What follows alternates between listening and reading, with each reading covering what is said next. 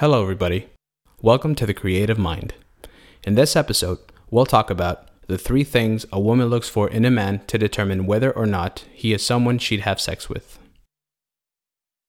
Research for this episode is based on findings from a study conducted by Cindy M. Meston and David M. Buss, details of which can be found in their book, Why Women Have Sex Understanding Sexual Motivations from Adventure to Revenge.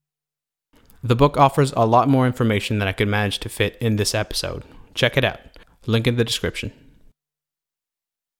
So, starting off with the first and perhaps most obvious reason why a female would select a male as someone eligible to fill in the role of a casual sexual partner is that, well, she happens to find that man physically attractive.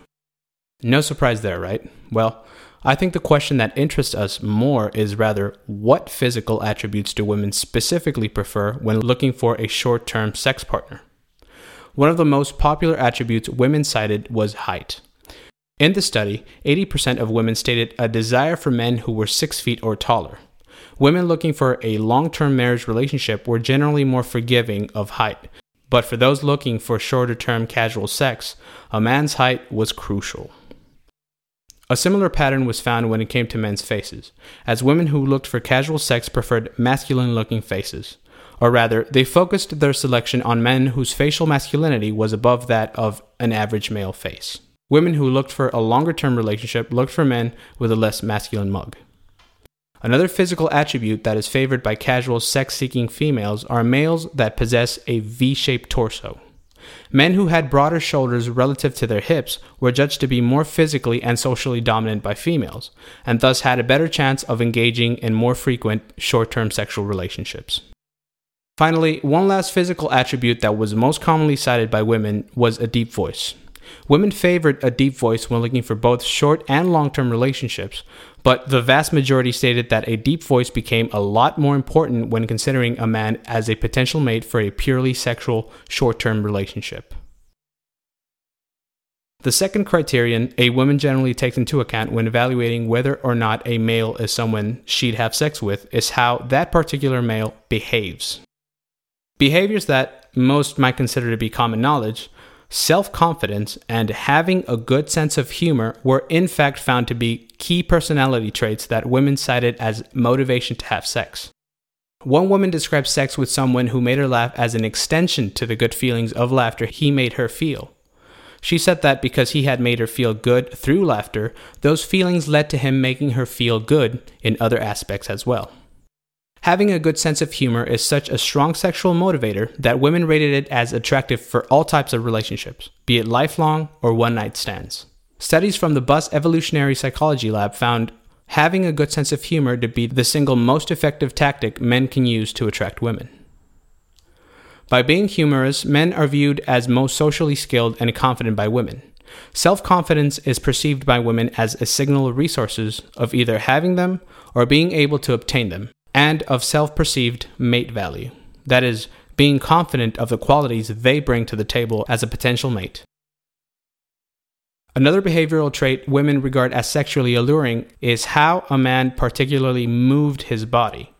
Men that made more movements in order to maximize the amount of space their body took, such as stretching one's arms or extending one's legs, and that displayed general open body posturing were viewed as sexier and more dominating than those who tended to make themselves smaller or constantly had their arms folded across their chest.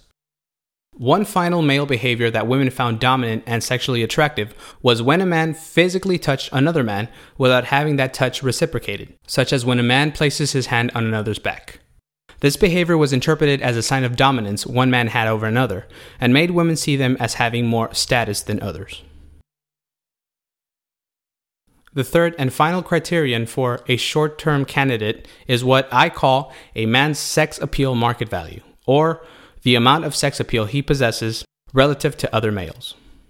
Evidence of this is found in women who have sex with movie stars or rock stars that they know will only be an hours long or one night type of affair.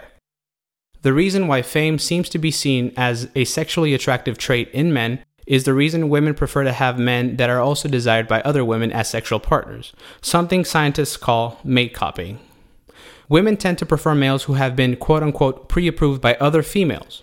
The higher the quality and sexual appeal of the pre approving females, the stronger the mate copying effect. Also referred to as the sexy son hypothesis, scientists believe that women mate with men who are found as sexually attractive by other women because they subconsciously believe they will have a better chance of bearing a son who will, in turn, also be as sexy to the women of his generation. Finally, women tend to choose a partner whose physical attractiveness is close to that of their own.